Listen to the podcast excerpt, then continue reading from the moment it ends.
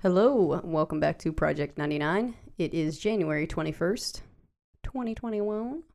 Uh, we survived the inauguration. Nothing terrible happened, surprisingly. I really thought there was going to be more. I guess all the QAnon people were glued to their TVs waiting for the military to arrest everyone there. Dude, I was watching some guy's video last night until like I can't even remember what time it was. And I'm sitting there like, why am I watching this? Like why? But at the same time, like I'm analyzing him, you know, psychologically and whatnot. So I mean, I guess it was good for that. But this guy's like like trying himself to figure out how he can make his assed up prediction work now. And it's like so they came up with this thing that um, the military was now in charge because Trump's back in Florida, so they're like, Mm-hmm. he's the cent- center force of all, all of this, and he's back in Florida now. And so they're like, well, here's what's really going on. The military's truly in charge, I guess, because Trump put a couple military people in there at the last minute, and FEMA was in charge. Joe Biden actually wasn't in charge. And then, like, there were some people leaping off the deep end saying, like, truthfully, like, Biden is um, working with Trump. Like, I don't know. There's so many weird ways they're trying to spin this They've now. spun it off, yeah, a lot of ways. They But- yeah, they were saying that the there were FEMA tents everywhere in DC and that they were just gonna take over at midnight and there was gonna be rolling blackouts and all this crazy shit, which of course didn't happen. Um, I really hope these people start to realize that over and over and over again, none of the shit has been proven. There's no evidence for it, and nothing has happened. And maybe they should reconsider their sources. I think a lot of people are because from some of the um well you sent me a Facebook post by two people that I guess are in the religious community or ministers yeah, or something. locally, locally, that's fucking. Those people live around here. And um, you know, they were saying this crazy shit and people were just like, dude, give it up. Like it's over. It's not your this is all BS now. Like you've played it out to the end. It's over with. And people actually saying that, you know, they have come to their senses about it, which you know, I think that you got to understand the mental state that a person's in. And I mean, I'm not making excuse for anybody that did any violence at the Capitol. Like they need prosecuted and, you know, sentenced and all that. Um, but I think the people that didn't participate in it and any of that, who are just, you know, went down a bad rabbit hole and got stuck there, that are now willing to say, yeah, I was, I was duped. Like, don't humiliate those people on top of it. You know what I'm saying? Like, we've all gone down rabbit holes, but the thing is, I mean, I've gone down a few where it was borderline to where you start to lose your rationality about it. But there were things for me that were just like, okay, yeah, this doesn't make sense. This doesn't make sense. This doesn't make sense. But then I would come to a point where I'm like, okay, that this is that's nonsense. Like I still had a rationality about it. And I just feel like too many people got so emotional about Trump that they lost their rationality. Yeah, I mean, I don't know. I've I've gone down some rabbit holes myself, but I don't I don't know. I never uh, mocked people and told them that I was drinking their liberal tears or that, you know, they were sheeple and like I don't know. Those people were very aggressive. Yeah, but those people can be that way without QAnon. There's those people. There's just like some haters. Haters, haters all over the place on all political spectrum. There's haters, but I'm just talking about the people that lost their scope of reality. Plus a lot of these QAnon people, which I found the website um th- there's several websites, but I found one of them because I kept googling it forever like trying to find a legit, you know what I mean? Because I hear like, oh, this is what they believe now, blah blah Mhm. blah. Or I'd see screenshots, and I'm like, no, I want to read this shit for myself. I want to see what they're saying. Right? Yeah. So I finally Mhm. found a source of it and was like reading through some of them, and these people, I mean, super, super, super racist, um, super, super homophobic, sexist. I mean, it's just like all the things that you, you know, all all of the things that Trump people get stereotyped as, and I'm just like, What's interesting about the QAnon thing, though, is that the way that it morphed, because when it very first started, it was kind of a spinoff of Pizzagate. right, And or Obamagate is it the same thing? no, no, no. Pizzagate was the one with the child sex The trafficking, the pedophiles, yeah. pedophiles. Okay. Obamagate was the spying on Trump thing. I know it's hard to keep all these right wing conspiracies straight, but um, so it started out as that. It did not have particularly a religious bent. It didn't have anything to do with 1776 and the whole patriot spin.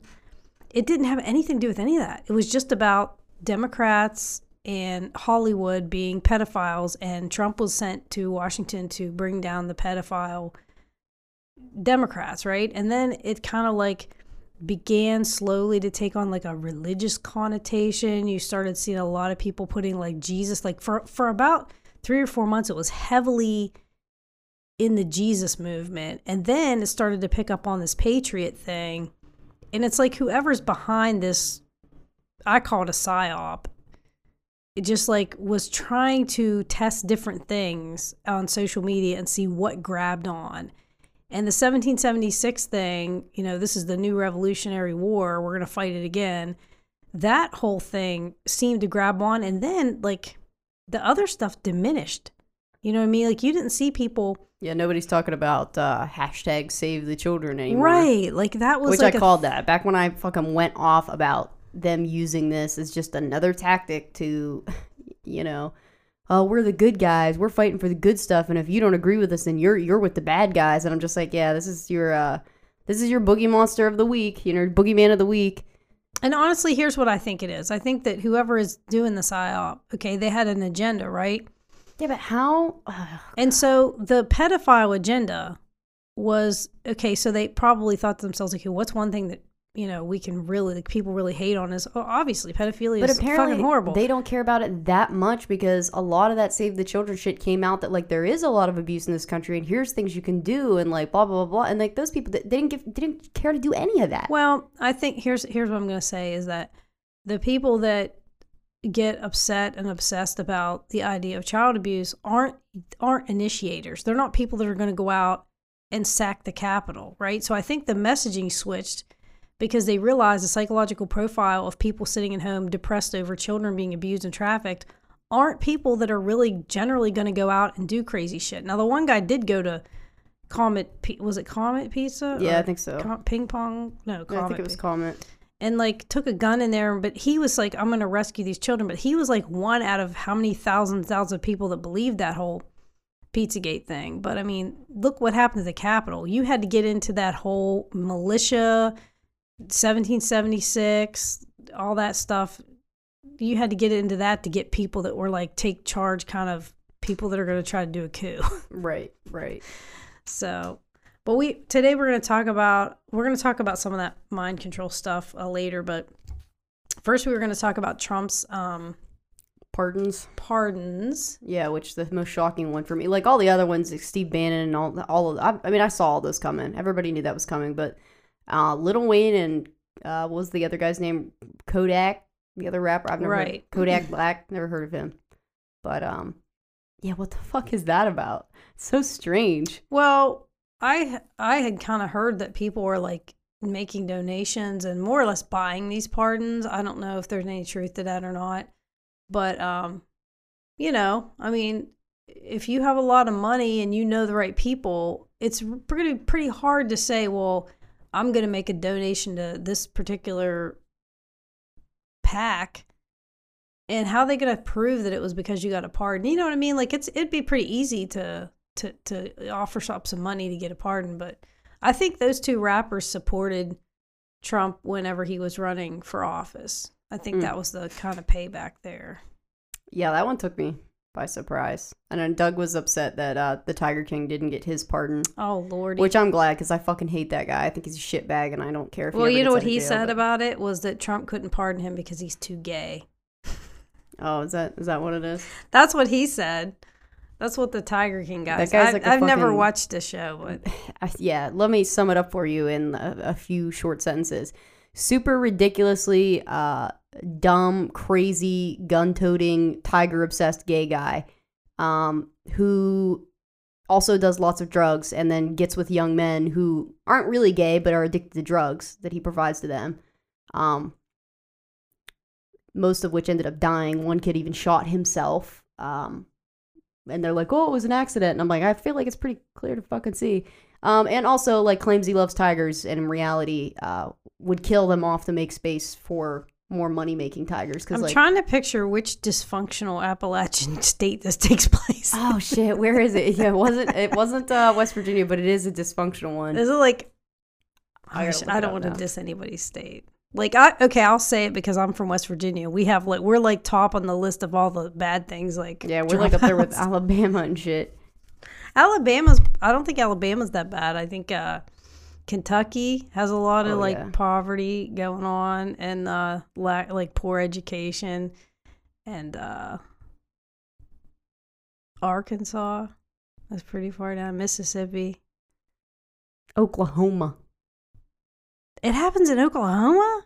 Oklahoma's a pretty conservative area. Yeah, I mean this guy's a super conservative. He's just also super gay. He even ran for like oh, he's one of those like something. um, like what do you call that? Like uh who is the really famous provocateur? he was a gay guy, but he was like super hardcore, like Islamophobe. Remember what I was talking about? Um he's a young guy, blonde hair. oh yeah, yeah, Mi- Milo, Mi- Milo, Yeah. Yiannopoulos or something. Yiannopoulos, right, Yeah. yeah, right, right. Yeah. this guy is like um Jeff Foxworthy but super flamey and obsessed with tigers.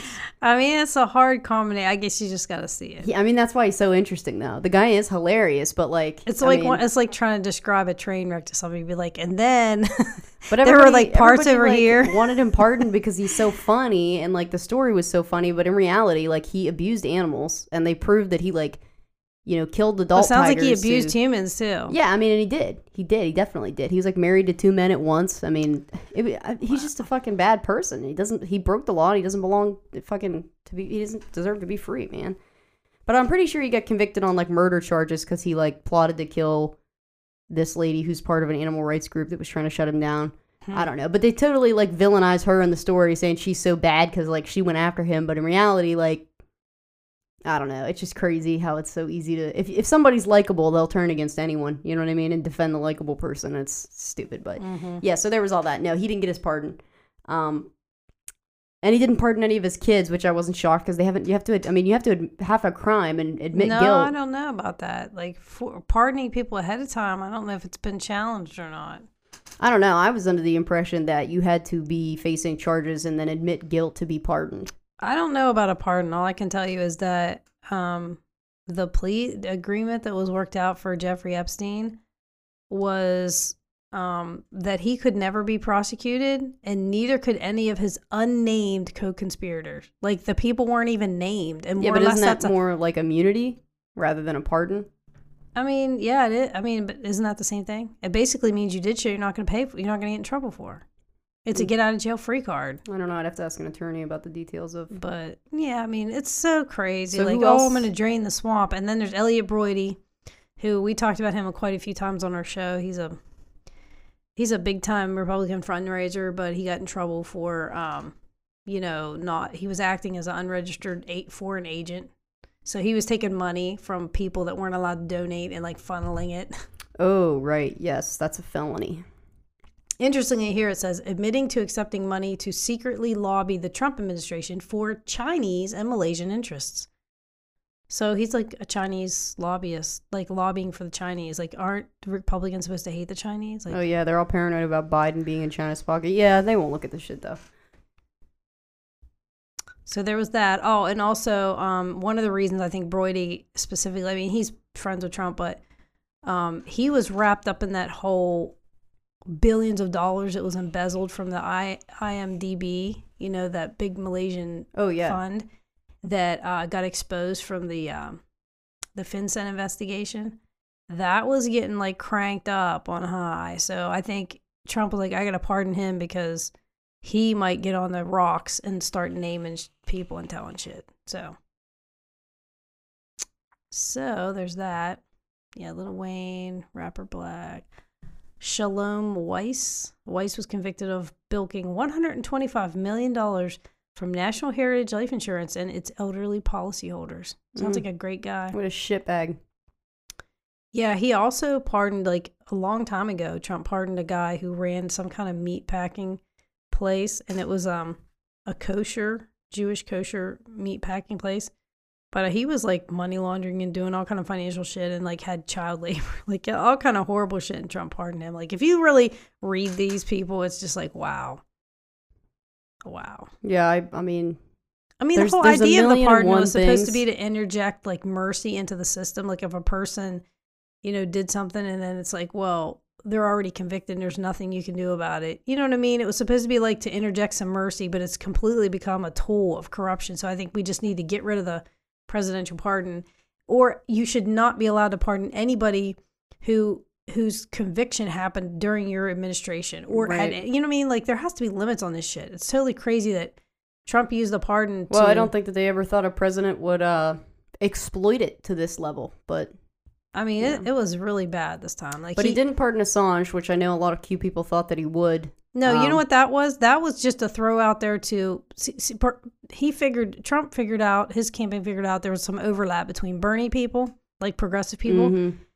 and Trump people. With the Assange thing, yeah, I agree. And so I think that in the last waning days of his administration, he was like floated the rumor that he was going to pardon Assange and Snowden just to get some more people on his side. He was never going to do it. I think it was just put out there to kind of get those people have some hope from those people so they would support him in the last days. And it's like anybody that thought he was really going to do that is crazy. Yeah, I didn't have much hope for it. The So only else? reason that Trump would have pardoned Assange is because Hillary wanted to drone strike Assange because he released her emails. So, you know, and it, it always was weird to me too that, you know, Trump loved WikiLeaks and talked about how much he loved WikiLeaks, and WikiLeaks did publish Hillary's emails and kind of helped him out. And it was under his watch that Julian Assange was, you know, wrestled from the Ecuadorian embassy and thrown in Belmarsh prison. Like, it's kind of weird. Like that he didn't. If all the people that he actually did directly help Trump in a sense, like I don't, he, I don't believe Assange You know how did it. pissed Assange is probably right now that he's like, for real? Little Wayne, but not me? he's fucking pissed. Well, you know, Julian Assange is a political prisoner, and I mean, he he has so much power and so much information on people, and I just think like they want to keep him where he can do no harm. Honestly, So anybody else interesting on the list? I mean, I know there's a shit ton of them. yeah, I don't know any of the other people on there. Obviously, Steve Bannon, who stole money from people who donated to build the wall, that he was indicted on that, so he's been pardoned. no shock there. So uh, the other thing that I wanted to touch on was um, I pissed a bunch of people off on Facebook, which I guess is like my, you know, it's what I do, I guess. Um, but I made this statement. Uh, I don't, I don't know what the exact wording was. I have to pull it up on my Facebook. But basically, um, in West Virginia, we know that like the big industry here where people make a lot of money is is in coal mines. That's like everybody knows that coal miners from West Virginia. But we also have this um, unfortunate blowback of that where a lot of these people so, some people that just get straight out of high school and go to the coal mine i mean they don't go to college they don't have to you know do any of that and not that their job isn't dangerous i'm not you know shitting Right, I was gonna say, let's be clear, it's I not a job that everybody would take. I wouldn't work in a coal mine. So I mean, it's not that I'm shitting on the fact that they have good unions or that Mm-hmm. they have good wages. None of that. I'm fine with all of that. What I don't like is those people who who benefit from unions and these high wages and these jobs, then turning around to everybody else in the rest of poverty-stricken West Virginia and being like, "Well, just pull yourself up by the bootstraps." Because you know damn well that there's not enough coal mining jobs for everybody, you know, for everyone in the state to have that job. And like, you didn't go to college or you didn't do this, and now you're going to look at other people and blame the poverty that's in this state on them, the lack of jobs, the lack of resources, you're going to blame that on them. Instead of doing what I feel like any good union member would do, which is try to help other unions and try to get other industries unionized, um, you know, to lift your state up as a whole. But we have a lot of that here. I know a lot of people that worked in the coal mine that suddenly they call it coal miner syndrome, and uh, like people that aren't from here probably don't know what that means, but basically somebody who never had money before gets in the coal mine, they blow through a ridiculous amount of money. I mean, absolute ridiculous. They just all the massive money they're making, they're just blowing it because it's the first time they've ever really had money. And then they get on a high horse where they think they're just, you know, worthy of having this money. And they shit on everybody else who doesn't have money, who just wants some fucking help. Um, and so now, of course, there's a Democrat in office, so all of the coal miners are uh, crying that well they're going to lose their jobs and this and that and the other. And um, I posted that like boo fucking who. If you're one of those people that was always preaching, you know, would basically just just find other training or just get a better job or blah blah blah blah blah. I guess then you can take your own advice now. If you lose your coal mining job, just get some more training, find let a better job. that- like, Let me just interject and say that I don't think that it's, um, you know, specifically related to coal miners. I just think that people see things sometimes only from their own perspective. They don't step out and see like things from other people's point of view. Like my parents, who grew up in a particular economic, you know, situation, people who and now they look down on right? people. they who- they they make money, they get to where they are, and then they forget where they came from. And Reagan did a huge amount during the 80s to project the idea that, you know, poor people, I mean, it's kind of always been there, but Reagan, Reagan really pushed it, is that people who don't have things, it's really because they're lazy, because they're stupid, because they don't, you know, it's everybody. This is the wonderful land of America where if you have initiative, you can be rich. So if you're not rich, what does that mean? You're lazy, you're stupid. Like they always want to put a moral defect on a person who's poor because they say, well, the only reason you're poor has got to be your fault. Like that's the thing about our society and Right. capitalism. I think, you know, I, in our Zoom meeting last week for um, Op-Ed News, we talked about this.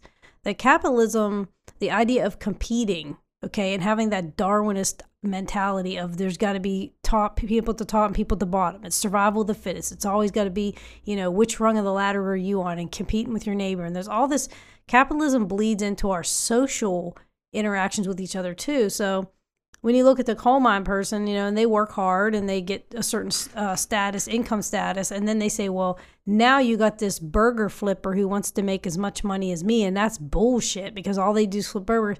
It's like they're they're they're downing on that other person, but it's like they're protecting their own level in the hierarchy. They want to still remain above other people. Right. Know? Exactly. And that that's the kind of thinking that pisses me off. And uh, as I stated several times after people were just like flipping out all pissed off, I'm like, I don't have an issue with coal miners, man. I mean, coal's phasing out, coal's dying, it has been forever. I mean, so there there's that statement to begin with, but you know what I mean? Like I don't have a problem with people who work in the coal mine and make a living. People do what they got to do to make a living. What I have a problem with is shitting on other people and not giving a fuck about the condition of the rest of your state because you're fine. And I feel like a lot of these coal miners also vote Republican because they're looking out for their own interest. And it's like, well, that's great, but then when when it switches and you lose your job, how the fuck do you expect the rest of us, the majority of us, to give a fuck? Well, And not to mention that then you know people come back with the whole, well, you need to fucking you know you you use your lights, you have a, you have a refrigerator plugged in, you have electricity, blah blah blah blah blah. But the reality is that in 2018, coal was almost at the same. We used coal just about the same as we used renewable energy. Coal is not the thing that keeps everybody's lights on anymore. Natural gas has become a huge thing. Um, you know what I mean? Like it's just nuclear power, or um, nuclear power doesn't make up much of it, but re- renewable energy power may have been too expensive and ridiculous 10, 15 years ago, but as time goes on, it's becoming more reasonable. And I just think that these people need to get a wake up call that just screaming in somebody's face that you have to support a coal mine if you want to have electricity just isn't reality anymore. Well, I mean, we're just in a transition phase, like when we went from, you know, being like rural people to, you know, the industrial revolution where everybody was moving into cities for jobs and, you know, it, it was a, a change in humanity that was started with an economic uh, situation development. So it changed how we were, how we lived and operated as, as people. And now we're entering a new era where, as you were saying earlier, um, you know, automation has taken a lot of jobs, and you know, most uh, um, first world countries, people are having less children. Like, I, I feel like there's a lot of things happening in humanity right now because we're at a unique turning point. You know, AI and technology is going to do a lot of these things that we used to do. So it's almost like instinctive, instinctively, we realize like we don't need to have five and six kids. Well, and I think too that, you know, the same logic there, and like I said, I'm not saying that all coal miners are like this, and uh, several people said that too, is that, you know, growing up in families what had generations of coal miners, those people know struggle. Mhm. You know what I mean? And they don't shit on other people because they know. They know coal mines are unstable and they've had the, they, they know what poverty in West Virginia is like. So they don't judge other people, you know, based on that. It's a lot of the new generation of people that get in there. You know, like I said, I know I know a lot of people that straight out of high school went straight to the coal mine, got really good jobs, making a lot of money, and then immediately turned around to just to shit on every every other mountaineer that's working class. And it's like man i don't know. Uh, one thing i can say is that i have a pretty good job. I like my job and my fiance has an excellent job and he has a union it's a union job. And i'm glad that the both of us never forgot where we came from i guess i mean there's there's nothing about he makes the money that he does and he's worked his way up and he's got his skills and this and that but he doesn't ever fight things like an increase in minimum wage you know what I Mhm. mean? Because like even though, you know, if the people on the bottom get boosted up, then it seems like his pay his pay isn't going to be any more, which I mean unions can fight for that, but it doesn't matter cuz he's fine right here where he is. You know what I Mhm. mean? Like I just don't get the having to defend your place. And and this coronavirus thing should be making people realize too that like all jobs are important or they wouldn't exist. You know what I mean? Like what the fuck is the logic in you thinking that grocery stockers at Walmart don't deserve to have a living wage. Like, well, first of all, your tax dollars are subsidizing Walmart's employment of these people because then their poverty wages and your your tax dollars are going to pay for their Right, Medicaid, it's corporate stamps. welfare. It's corporate welfare. It's corporate welfare. So be pissed off about that, first of all. And secondly, like, if those people weren't there to stock your shelves, what the fuck would you do? You know, these these same types of people, these blue collar workers in West Virginia, same types always defending truck drivers. What would we do without truck drivers? What would we do? We'd never get any of our stuff delivered, blah, blah, blah, blah. They have this mass respect for blue collar workers, truck drivers. But like then when it comes to the people who take those products off the truck and put them in the store so that you can have access to them, fuck them. I mean, it makes no sense. It's just like Mhm. I don't know where this propaganda started defeating these people that you only need to respect this type of work and this type of work. So we have to vote for this party. But it, Mhm. I, I don't know what's so hard about. Look around at your state and look at people that you know are good people. Not everybody in your life can be making the money that you are. Mhm. So what? They're the exception. They're not the lazy ass. They're the exception. I mean, it's time for West Virginia to wake up and get on the same page here and start investing in some industries that are going to give people good working jobs. I mean, it just we were saying that uh, Stephen Smith is trying to get this program started. Yeah, he's part of a program in West Virginia called uh, West Virginia Can't Wait. And I don't know if he started this. I just know that he was a, a big pusher of it and he ran for governor and didn't win, but continues to work for our state because that's what anybody who truly Yeah, it's pretty to- bad when the people that lose election are doing more than the people that are that won the election. Right. So they're trying to start this program. It's called like Mountaineer uh, Work Corps or something. Um, but it's basically it's they they want to bring thirty three thousand good paying unionized jobs to West Virginia. Um, kind of like um The WPA. yeah like WPA, and it's like all about cleaning up the environment and getting drug pre- treatment programs started and like all the shit that our state needs, creating the jobs to do that. I mean, it makes perfect fucking sense. So why aren't we doing it? And I just I, I don't understand. And again, he he's a Democrat. I don't know. I just feel like a lot of these Trump people preach that you know they didn't vote for Trump because he's a Republican. They voted for him because he wasn't a politician. And I'm just like, but if we just sit down and talk about shit that needs done here, we all agree that West Virginia doesn't have enough jobs. Okay. Right. So I think that that's where you know, when Biden's all talking about unity and everything. And I think that as partisan as things are right now, you know, th- the first thing we have to do is stop using taglines for each other. And like, we're as guilty, like, we talk off the air about this, that we're guilty about it too, is like, you know, kind of having a stereotype of a particular person and be they a Trump voter or a Bernie person or whatever. Like we get ideas of each other and we kind of summarize it in our mind. Like, oh yeah, there's one of those Bernie people, or oh there's one of those Trump people. But like if we forget about personalities and just get down to like, okay, let's talk about. Because I found a lot of times when I before it, things got so partisan, if people were talking about like healthcare, that regardless of their political ideology, when they would talk about the fact that, you know, somebody they knew couldn't get health care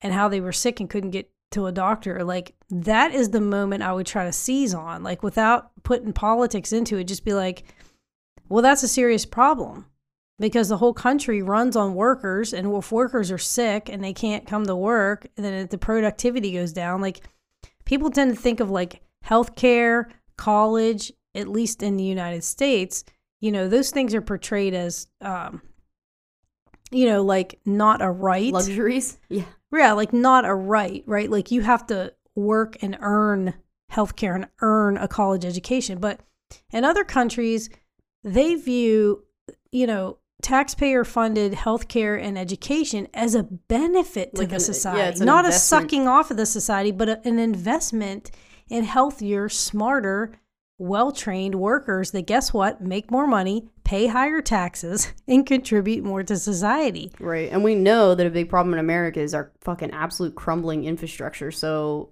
I yeah, mean, like give these people jobs. Like, you know, put them on the public payroll.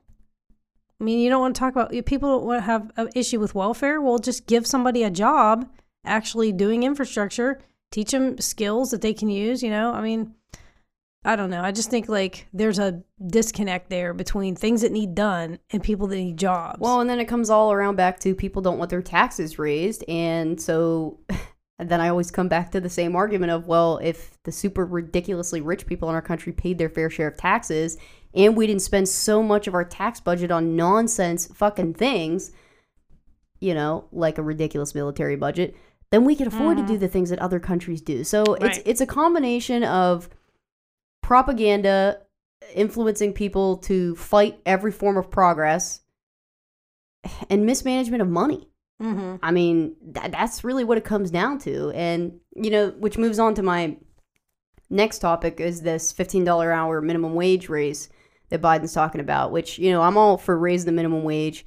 And I've had enough discussions with people in the past few weeks about um, inflation and its correlation to minimum wage, which we know that things have continued to inflate and the price of living has gone up far faster than wages. And you know what I mean? Wages can stay stagnant and everything's still going to keep raising in price. So obviously, one does not immediately cause the other. You know what I mean? If, if that were true, then when inflation happened, the, the wages would have rose with it, but it, that didn't happen. Um, and I understand that there's a lot of concerns for that, but until we start putting, it, and I know nobody likes to hear this because we're a capitalist country, and I have no problem with capitalism as long as it is. I believe in free market capitalism for other products, not necessities. I don't think that housing and healthcare and electricity and water should be uh, free market for them to charge whatever you want because you know what I mean. They shouldn't be. If those are for-profit industries, we're always going to be playing this game of raising prices and re- you know what I mean. If you want to charge fucking three thousand dollars for an iPhone, Who cares? who cares? Because that's not a necessity. Right. And if people don't buy it, then that's how capitalism works. You you need to make this product at a price that people can afford it, and they'll learn to take the price cut from their billion dollar industry. You know, th- their CEOs can take the cut so that they can provide the product. You know, but we've seen that too. Is that those things happen, and then when their companies fail, we bail them out, and we got to stop doing that too. Right. I mean, is this a free market or not? I think this country could absolutely work on a capitalist um, structure if we stop treating necessities like uh, luxuries and then let everything else take its toll. But my biggest concern with this $15 an hour minimum wage is that when Bernie did the Fight for 15 campaign, I was all about it because it ran congruent with his platform of Medicare for all. mm-hmm. So that makes sense. You know, everybody will have health care, everybody will have a living wage. Then we could start tackling some of these issues that cause this mass inflation. Mm-hmm. Um, Biden, on the other hand, is talking about this $15 an hour minimum wage, but he is not a supporter of Medicare for all. And so now I'm immediately concerned because people who are in poverty enough to be receiving food stamps or Medicaid, all you're going to do by doubling their wages is kick them off of that shit. And if you double their wages, you know, okay, losing the food stamps might not be that big of a deal because you doubled their wages, but even if you tripled somebody's wages, that doesn't make it competitive for them to, to buy health insurance. Health insurance has become so unaffordable that you could double the minimum wage and those people still cannot afford to buy it. Right. So I think that, you know, progressives, Democrats, and Republicans too, I know that they're typically not the ones to focus on these specific type of issues because they're just against the minimum wage raise, but we all need to be concerned about what's going to happen in that situation. Because you'd like to say that, oh, Medicaid will adjust its budget so that those people can still get health care. But then again, here we are. I mean, now people are making $15 an hour and still getting government health care. When are we finally going to draw the line and be like, listen, middle class people are getting fucked too? You know, Mhm. we need a healthcare system that works for everybody. And I get that, like, Medicare for all, Medicaid for all is not a perfect system and that universal healthcare is not a perfect system. But what we have now is not fucking working. And it's only getting worse and worse and worse. And now it's holding up all these other things in our society. I mean, even if they raise the $15 an hour, how many people are going to have to switch to working part time because they can't afford to lose their health insurance? I mean, these are all things that need to be discussed. And I Sure. get Biden's only been in here, what, a day now? So I don't expect him to, you know, come out. But when you start talking about raising the minimum wage in that way, people in the middle might think, oh, that's great. But for somebody who is, you know, below the, and I know in West Virginia, you can only make $1,300 a month to qualify for Medicaid. Yeah, it's That's, pretty. I mean, $1,300 a month. Mm-hmm. That that's that's ridiculously poor. Those people are going to lose their health insurance, and we need to. You know what I mean? We got to stay on that because I feel like people. Sometimes I think that people in those positions completely overlook that Mm-hmm. because they don't. Well, deal with a, those thoughts There's daily. a state, you know, there's state Medicaid, and then the Obamacare, from what I understand, you know, provided federal uh, assistance for up to like 130 percent of the poverty level or something. Like it basically gave states a cushion of backup for their Medicaid. So you know, you could let people who made a little bit more still get Medicaid because like the federal government was helping out with it. I mean, really, it's just when you look at what health insurance companies, the billions of dollars they rake in every the pharmaceutical co- companies, how much billions of. I mean, when you stop and think about it, like there's all these middlemen lining their pockets, and when people say, "Oh well," you know, socialized medicine or or tax uh, payer tax taxpayer funded healthcare is what I like. To, I don't like to say free or socialist. It's taxpayer funded healthcare. It's still private healthcare. It's just your tax dollars instead of going to drop bombs on other people's heads would be going to fund healthcare. Imagine that. So, um, but yeah, the whole the whole par- problem with the propaganda is that poor people are demonized, and they've always been demonized. Whether it's because they think societies have thought people are, you know, more prone to disease, but a lot of that is because they have unequal access to you know food and and healthcare. So you know, pe- it's like poor people are blamed for what they are, but nobody wants to acknowledge that there's a whole entire system constructed around, you know, making them the bad guy. I guess I don't know. Yeah, I mean, um, Nobody asks you when you go and apply for welfare. Okay, what's the reason that you're struggling right now to support? At least one de- decades ago, yeah, still doesn't happen. when I got it, you know, um, and I only got Medicaid. I didn't, I didn't get um, any other kind of assistance, but I did get Medicaid, and like nobody would say to me, "Well, why do you think that you know what's your main obstacle right now? Why you're not able to be self sufficient?" Oh, and I did live in it. I did live in um, I don't know what they call it now. Pro, not the public project, housing. Yeah. public housing.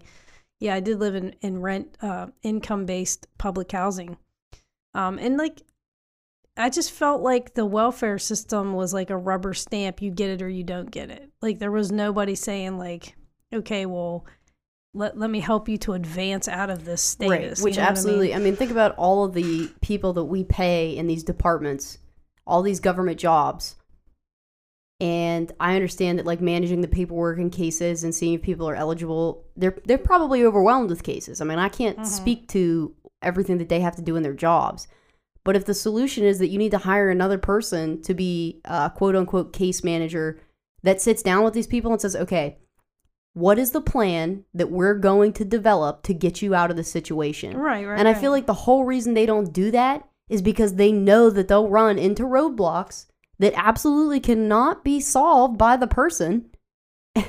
and they don't want to have to admit that because then then we come back to all right, listen, people are trying as hard as they can and they can't get anywhere. So clearly we need some intervention on our government. And it would be right in their face. Mhm. I mean, people would experience it. They'd have to look it in the face. Um, so Well, I I feel like that's why we don't do it. you know, if you're in any other kind of field, like uh, car design or, you know, um, whatever your hobby is, right? You look at other people that do it well. That's how you learn how to do something. You go, oh, well, that works better.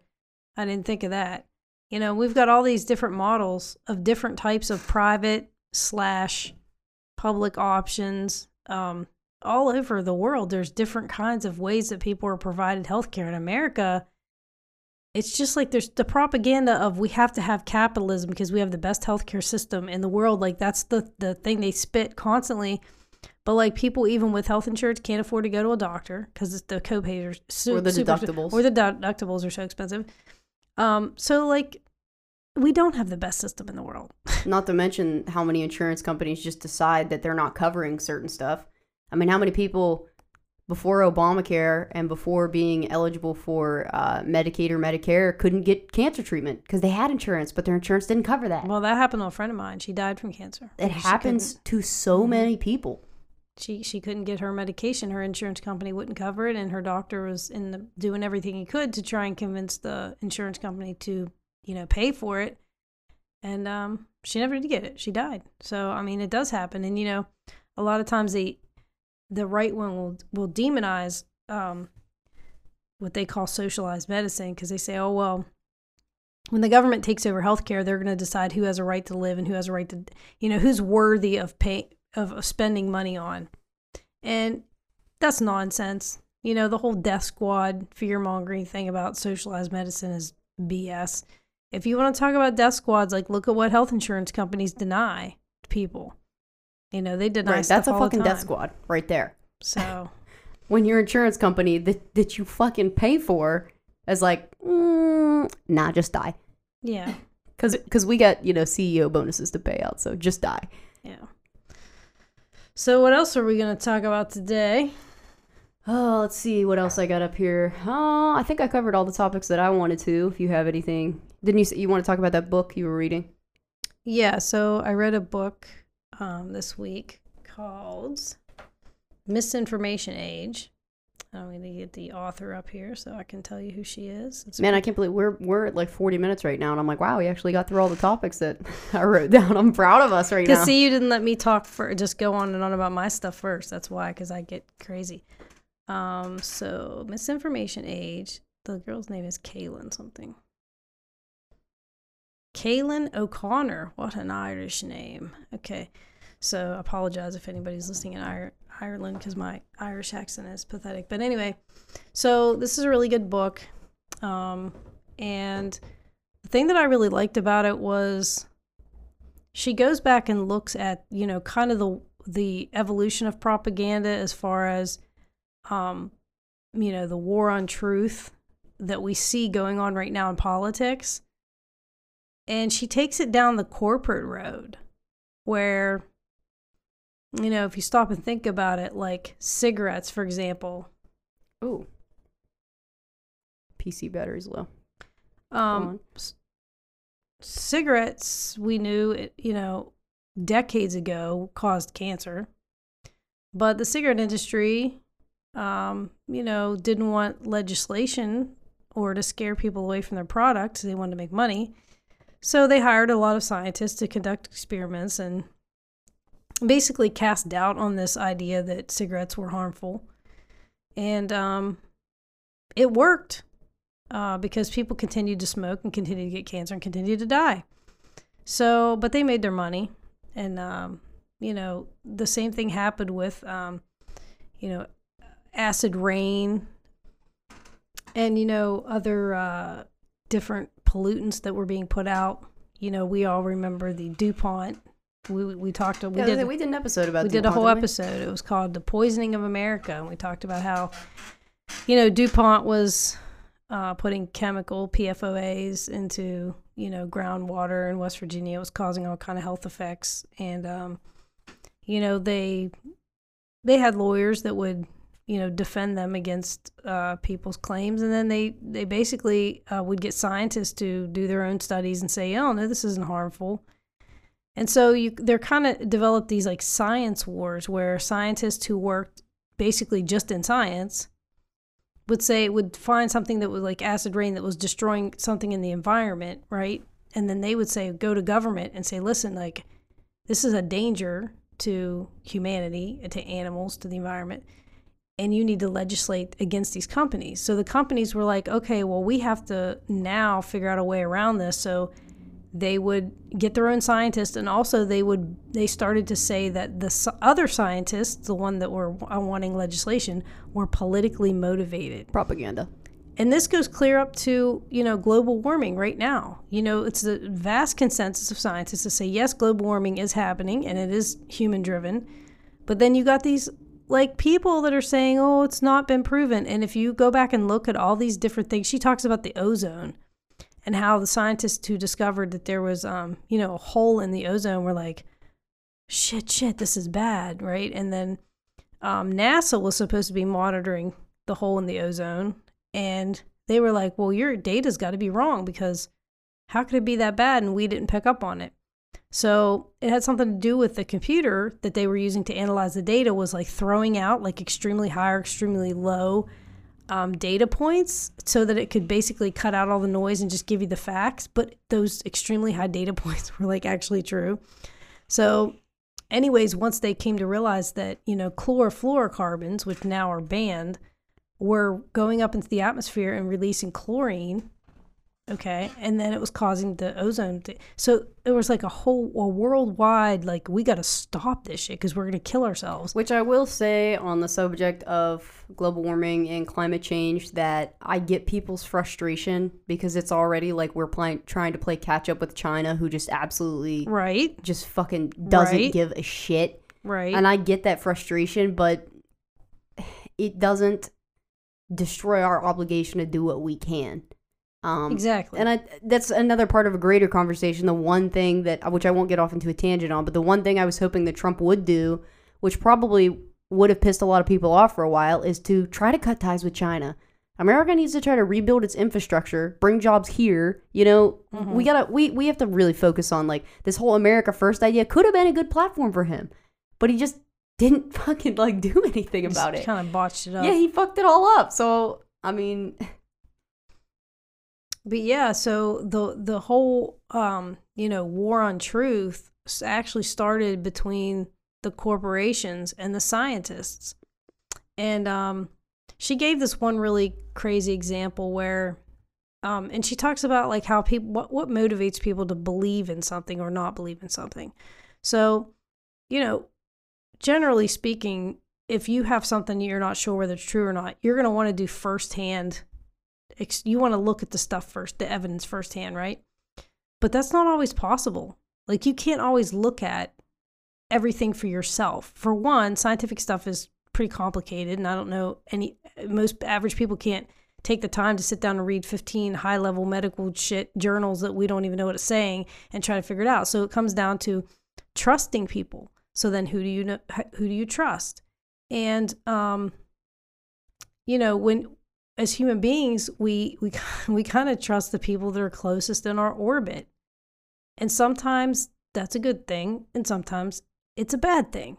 And what's happened with social media is because you know, people are in these really tight social networks. Once one person in your social network really gets contagious with an idea and is really vocal about it, it tends to spread. And I wrote an article for Op Ed News called An Open Letter to Mark Zuckerberg. And basically, I said, you know, you made a, you took what was social human interaction and monetized it. Like, what could go wrong? I mean, you didn't realize like how that was going to affect humanity to do something like that. But you know what's really strange about that is before Facebook, we had MySpace, and MySpace did not turn into what Facebook has turned into. And it, I mean, I don't have no, I have no idea why. I mean, why was MySpace just for social interactions and you know drama and stupid pictures?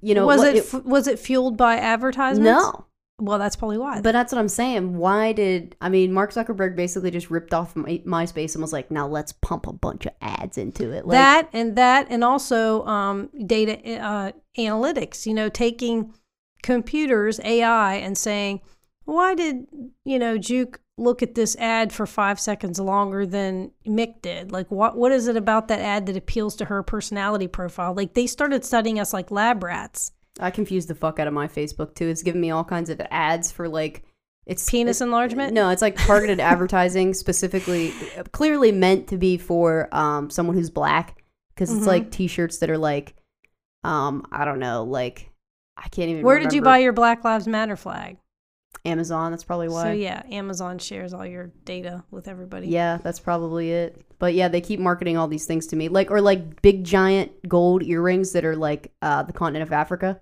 Mhm. You know what I mean? Or Mhm. like um, stuff with like the Jamaican colors on it, and it's Mhm. like king, And I'm like, this clearly is not meant. Like, I'm a little white girl. Mhm. Yeah. This is, you know what I mean? Like, there's no way this is meant for me. I Yeah. confused the fuck out of my, out of my uh, targeted That's funny. But yeah, so she talked about like how um, there was a hospital back in the like mid 1800s, and um, it was basically like you had one hospital for the wealthy women who had their babies, and then you had one hospital for like poor women. I know it's hard to imagine like disparate health care for people based on how much money they have. It's hard to imagine Shocker. these days, isn't it? But anyway, um, so this one, you know, physician who worked in the where the midwives, the lower income women delivered babies, he worked he supervised that clinic, and he noticed that like a third of the women were um, women were dying from this disease they called childbed fever, which was like there's another scientific name for it. But anyways, he found out that women in the wealthier clinic were dying at three times the rate of women in the poor clinic, which is normally like the, the reverse of that, right? So he's trying to figure out like how the fuck, what's what's like happening here. And what he came to find out was that a lot of these doctors were doing autopsies on diseased cadavers and then going right in and like to the mater like to deliver babies. So they were infecting these women and they were dying. And so he came up with this because the midwives obviously didn't do autopsies. They didn't have contact with, they just did births. So, anyways, when he went to the doctors and he tried, his name was um, Semmelweis. Uh, Ignaz Semmelweis. Weiss. Well, I think in German you say the W like a V because they were in the book. Oh. I think they were saying Semmelweis. But anyways, um, so he tried to tell these doctors like to wash their fucking hands, Mhm. and the doctors were like, "Are you saying our hands are unclean?" How dare you? And it was like so offensive to the doctors Wait, that what year was this? This was like 1847. Oh, yeah. I did a transatlantic. I'm like 60 years too. too Oops. But yeah, so like the doctors were like so fucking offended that he would say that their hands were unclean. What Right? a fucking. because no, listen, but they didn't they didn't there was no they, they didn't understand germs then. There was no understanding of what a there was no germ to them. what a bunch of dummies. So when you were saying like you are the carrier for this disease, the doctors morally like back then they used to link like morality with disease. So it was kind of like the doctors were like so offended that they basically told him to fuck off and like they kept doing what they were doing and people kept dying. And it wasn't until like years later after Semmelweis was dead that Louis Pasteur discovered like, you know, antibiotics and germs and shit and was like, God, this guy was right. Man, that sounds like uh, some Darwinism at work. I mean, yeah. So like she was talking about that, like how ideas and this an idea has to have the capacity to fight off all of these things if it's true, like to fight off all of these social things that work against it. So there was another story in the book about a woman who was um, some kind of socialite, uh, British socialite, I think she was. Mount Mountbatten, I think might have been. I can't remember these names. I'm terrible with remembering names. But anyways, Wait, what does he say? Uh, Duke of Cuttingham, Lord Rack of Lamb. What? No, what is he? You know the Bugs Yes, Bunny, the Bugs Bunny bit. so she goes to she, she she gets smallpox. There was an epidemic of smallpox in Europe, and she was this very beautiful woman, and she gets a smallpox and it leaves her scarred up or whatever. So her and her husband um, take this trip to Turkey, and um, she sees these women in Turkey doing this procedure where they take um, like a pustule from somebody who has smallpox and they like rub it on the other person. So it was like vaccination. It was a very primitive form of like vaccination. And um, so she goes back and tries to take this back to Europe with her. Well, there was two problems with it. First of all, she's a woman.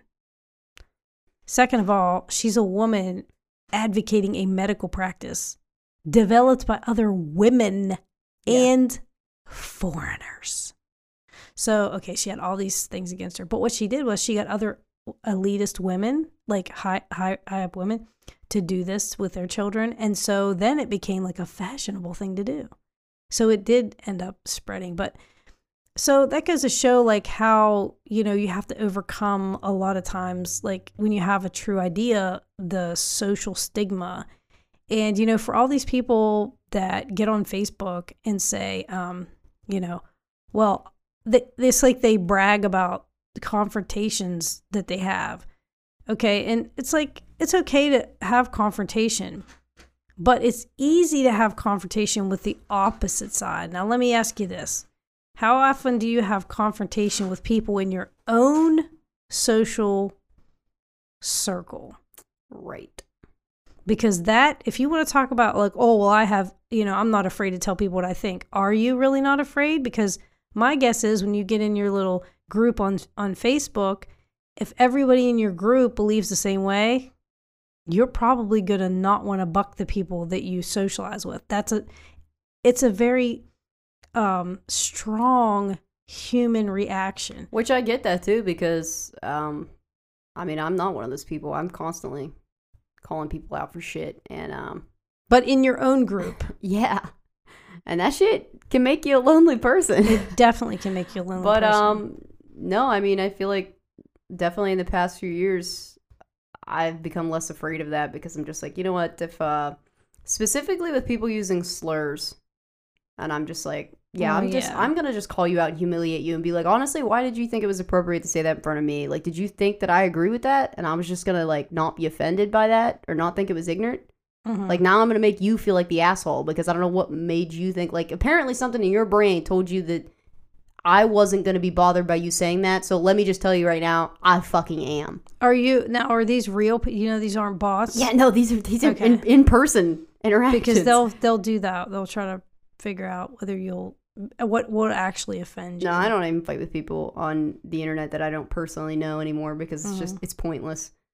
And it's Mm-hmm. Become I feel like it's become dangerous. I mean, you know how many times I've been banned on Facebook? I got banned on Facebook for calling myself white trash Mm-hmm. because my my best friend and I have this running joke that like it doesn't matter um like where you end up in life if you grew up white trash in West Virginia, like white trash don't change.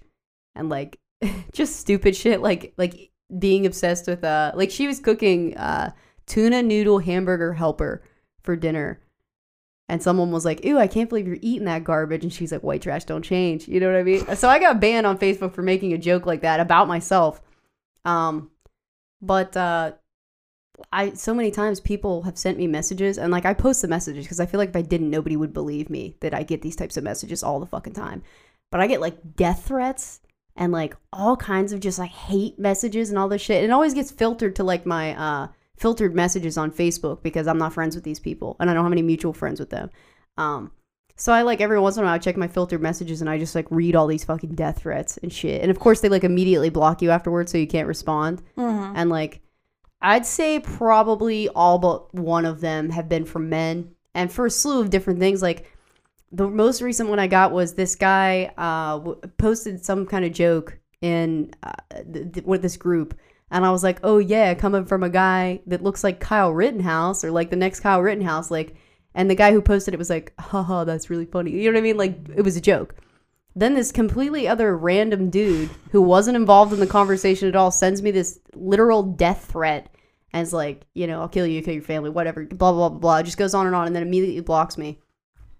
And I'm like, man, that shit was just a joke. You know what I mean? Like I can't say anything without. But my point is, is that you know you report that shit to Facebook, and then they send you their assessment of the report back, and they're like, we didn't find that this person violated any community Yeah. guideline. And I'm like, I can't even say, dude. One time I said men are trash. Fucking ban me for 30 days for saying that. But like, you know how many messages I get where people are like, "You're stupid fucking cunt," like, and they don't get banned. I'm just like, all right, all right, bet. I'm banned right now. I have like a restriction where I can't comment or uh post in groups. boobies, That's why. That's no, I didn't. I blurred out the boobies of my booby posters. That's not why. But they, you know, whenever they restrict you, they send you a message. We like, should be clear that it wasn't your boobies. It was booby posters. yeah, I have a lot of booby posters in my room, but uh, no, like they usually send you like, here's the reason why you're being restricted. They didn't do that.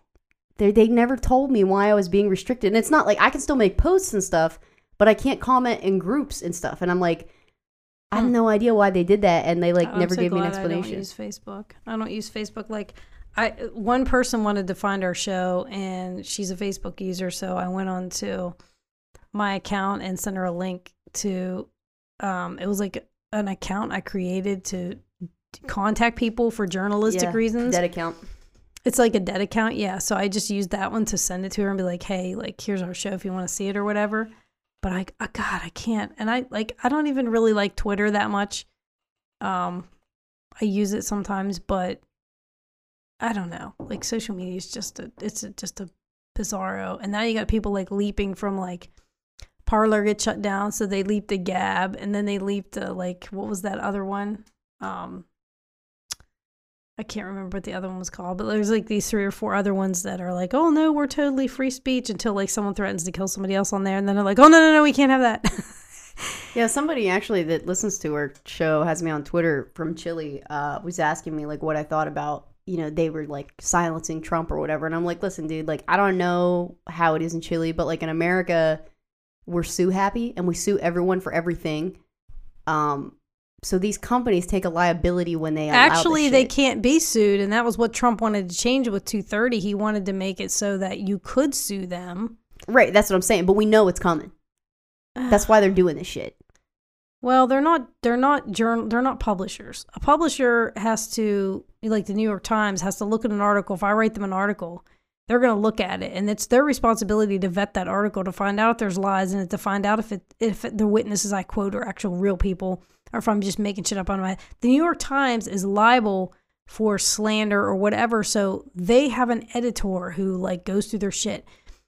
Twitter and Facebook is self-user. It's like your phone. It's but like they, calling. but they, that's what they're pushing for, and I think that's why. I mean, I think you can ban somebody after the fact if you have a if you have a user agreement that says you can't post pornography, you can't do this, you can't do that, and somebody violates the user agreement, they have a right to ban you. But as far as like to be considered publishing, you have to have preemptively checked it before it gets posted, and I don't see how you can use social media like that. Well, I don't think it's. I don't necessarily agree with being able to sue them, but that is my opinion of why Parler immediately got dropped.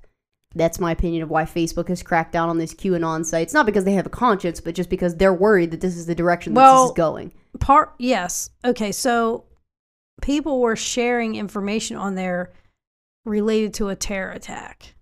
And so i don't think that that goes beyond i guess liability to criminal activity. Like it's not just slander and defamation. You're talking about organized criminal activity. So i think that was what happened there. And um you know, you're right about that, that Amazon doesn't want somebody coming back and maybe not, they can't be sued for libel and slander, but they could maybe be sued if someone used their site to organize, uh, to hire someone to kill their wife or something. And then it comes out that You that was Facebook.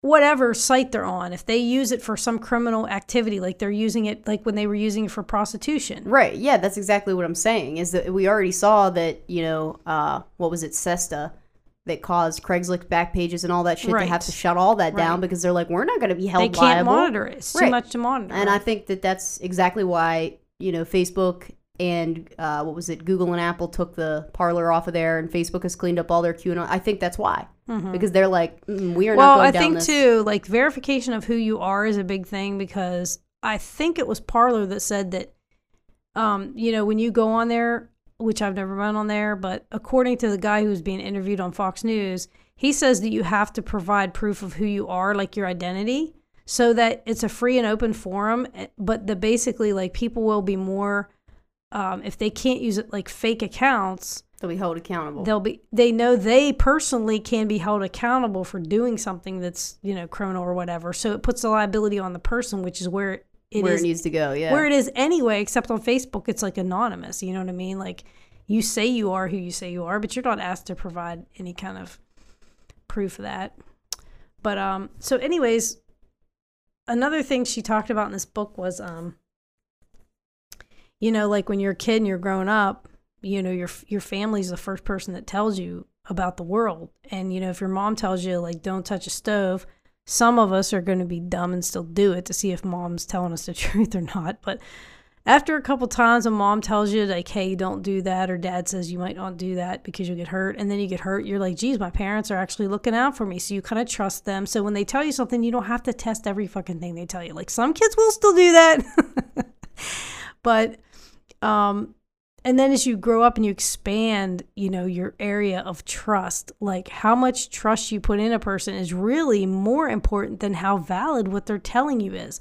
Like I started thinking about the flat earth people because we were kind of dissing on them like in one of our episodes, like what's the dumbest conspiracy theory ever? And it was like, well, the flat earth people's got to be pretty far up there.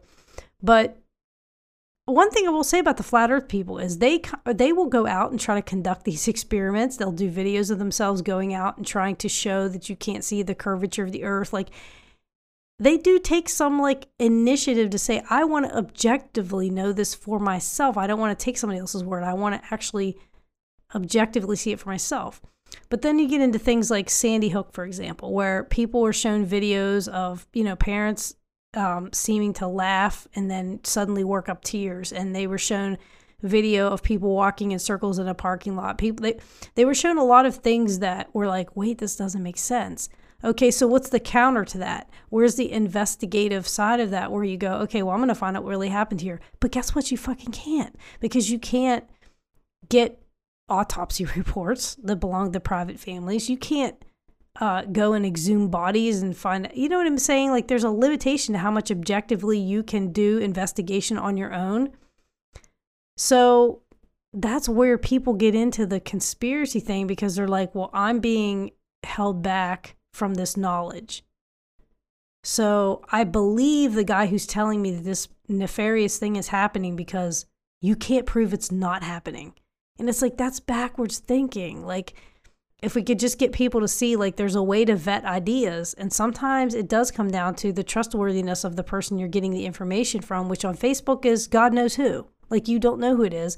And sometimes you do know who it is but you trust them because they're in your social network.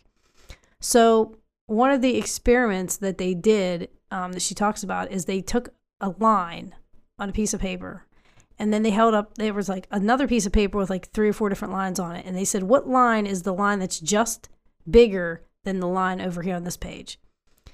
And so they had six or seven people in this group that were f- plants. They were part of the experiment. And they told them to pick the wrong line. All of them picked the same line, but the wrong line. And of course, the one person who would have been the outlier had they said, no, no, no, this is actually the correct answer, that person conformed to the idea of the, the, the, what the other people's reality was. Now, did they actually believe it, or was it just because they didn't want to not fit in? Well, I don't know. But the point is, they picked a line that clearly in front of their eyes was not the right one because of social pressure, right? And we know we talk all the time about echo chambers and confirmation bias. Um, but the reason that these work are because you know we're as human beings as we were evolving out in the wild and we had predators around, if Juke and I are sitting in the savannah somewhere and a fucking animal isn't stalking us to eat our asses and she happens to hear it before I do and she looks in that direction, what am I going to do? I'm going to look in that same direction. I'm picking up on her social cues because she senses danger, which means if she senses danger and I ignore the fact that she's sensing danger, I'm going to die. I'm going to be the one that gets eaten. So, as human beings, we have a really strong desire to watch each other's cues and follow, you know, what the other person beside us is doing. Um, they showed people pictures of Donald Trump's inauguration and Obama's inauguration. They didn't tell them which whose was whose. It was just two pictures of the you know, inaugurations. And they asked people to pick which one had the most people. And of course, not knowing whose inauguration each one of them was, they all picked the one, they all picked Obama's because he had more people at his inauguration. But then they told people who the crowds belonged to. These are this is Trump's inauguration and this is Obama's inauguration. And people who voted for Trump, when asked okay, which one of these has more people? They looked at the two crowds and knowing that the Trump one was Trump's, picked that one and said it had more people. I mean, think about that for a second. So you're looking at two pictures. Clearly, one has more people than the other.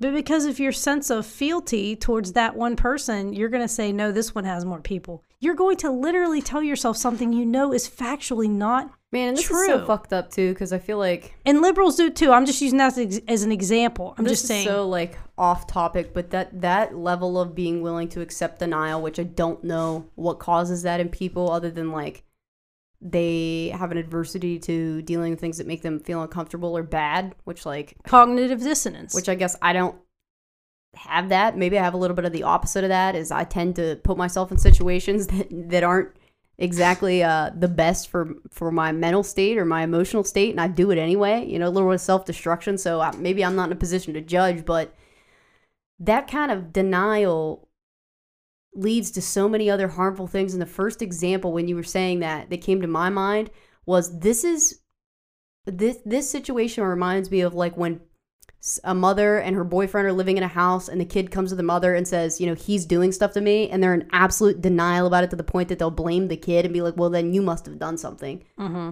and that that kind of shit i guess that's it's so shocking to me that i'm like that can't be It some- happened with the church. Uh, That happened with I'm the church a lot. so you, we see that level of denial all in all on all aspects of things, not just politics. But it's like, dude, we got to figure out a way to confront that shit and manage Mm-hmm. it because look at how much, not just in politics, but like in that situation I brought up, look at the damage that that shit right. causes. So you got to look at the, the underlying thing is what is your emotional. So in that case where the mom, the kid comes and says, "Hey, your boyfriend's doing something to me," the mom's affection is for the boyfriend and is and is obviously, you know, allowing her to cast doubt on what her own child is telling her. Um, because she wants, in the end, for that thing not to be true for both reasons. Because she doesn't want to believe it happened to her kid, and because she doesn't want her relationship with her boyfriend disrupted. And the only way those both of those things can happen is if she denies her child. right.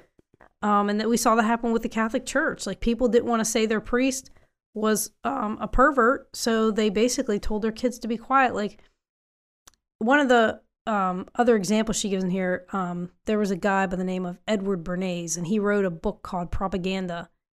And um, I haven't read the whole book, but he went from you know wartime studies of propaganda to basically becoming the father of public relations.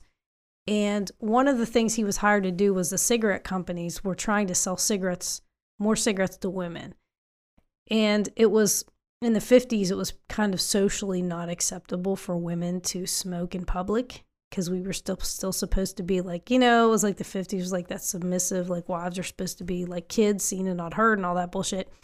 So what he did was he he played on the emotion of women who were hostile to the fact that they weren't treated as equals and he organized a march of women in New York City and had the press there to cover this march women's march smoking their cigarettes furiously as they marched down the street and they were calling the cigarettes torches of freedom because no one's going to tell me that I can't smoke. That's a fucking brilliant ad campaign, though. It is. It was a brilliant ad campaign. It was extremely successful, and Edward Bernays was masterful at doing this.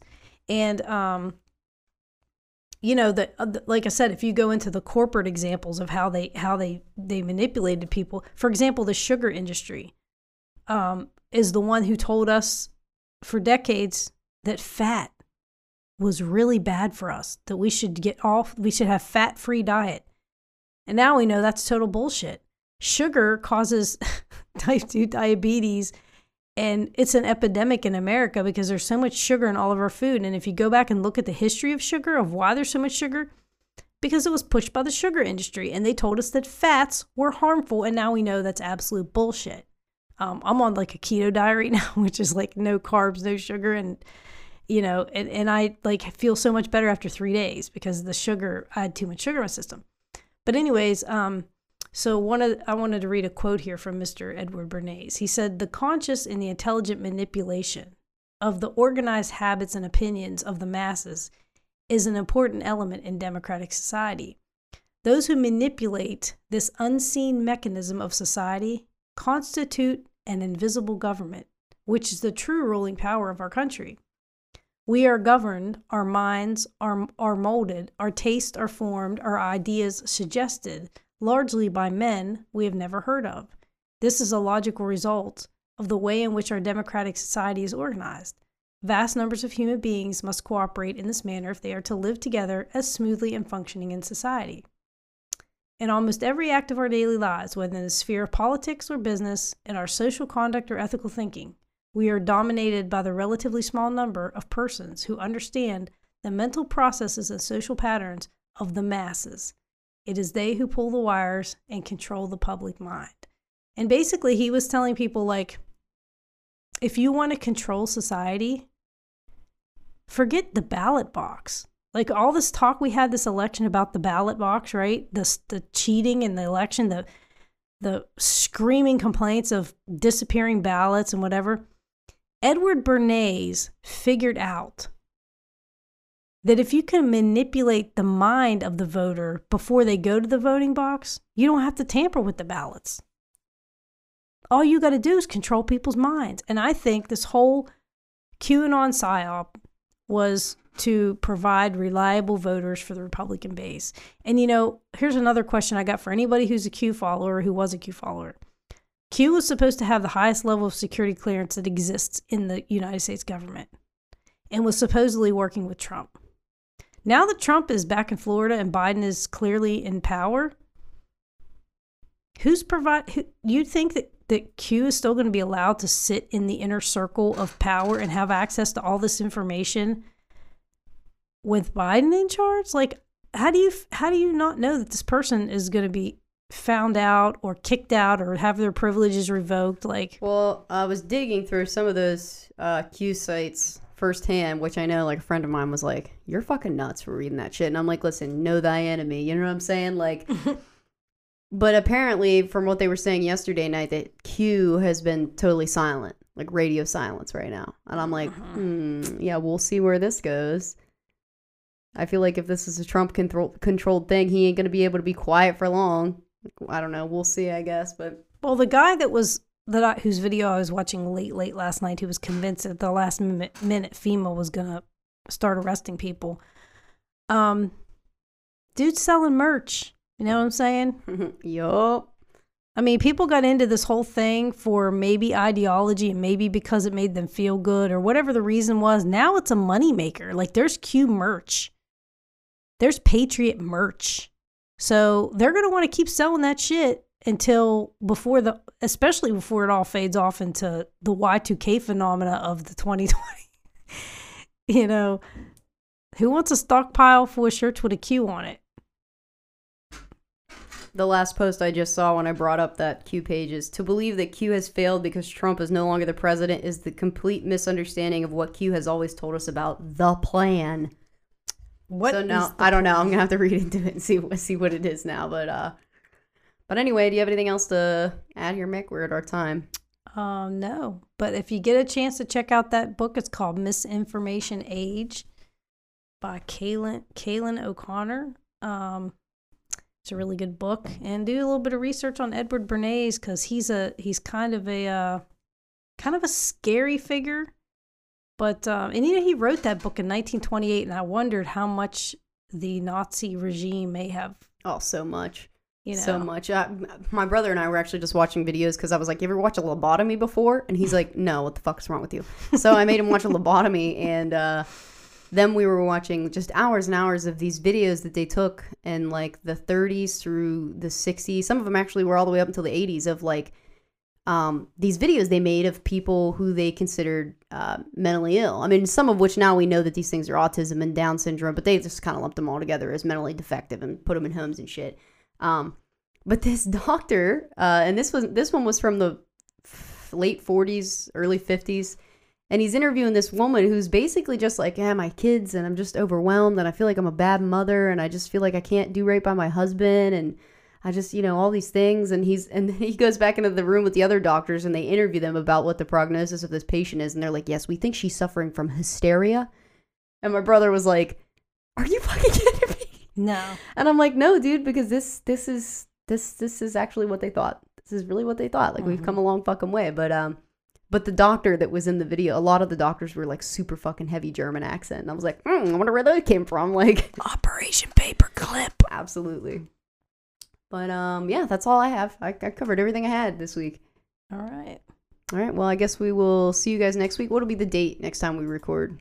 Let's see. It'll be the 28th. I don't see anything. Maybe we'll just probably do updates about uh, what's happened his first week as Biden's presidency, and maybe uh, maybe Trump will open his mouth somewhere. How will we know I don't know.